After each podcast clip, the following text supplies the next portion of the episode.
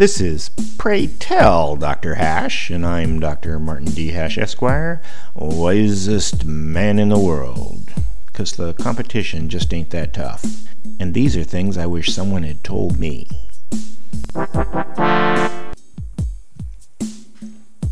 Today's topic changing personality. People's personalities change over time. The most obvious is awkward adolescence. Older than a boy, but not yet a man.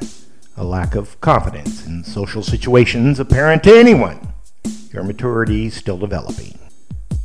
But for some people, that stage of their life doesn't get over with until late into their 20s.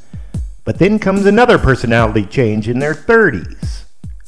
Hopefully, a relationship with a spouse, possibly kids, the recognition that there's something more important in the world than yourself.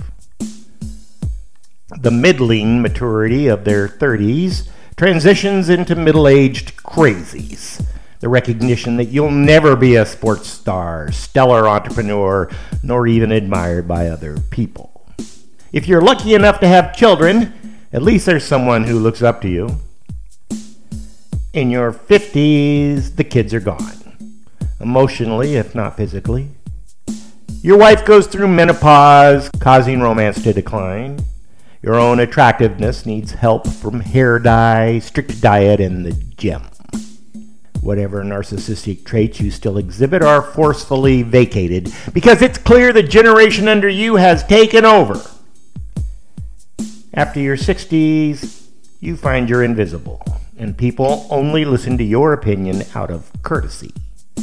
The facade of masculinity has completely dropped. You don't even compete in the male dominance hierarchy any longer. Along this arduous way, your personality must change from being no one to being someone back to being no one again.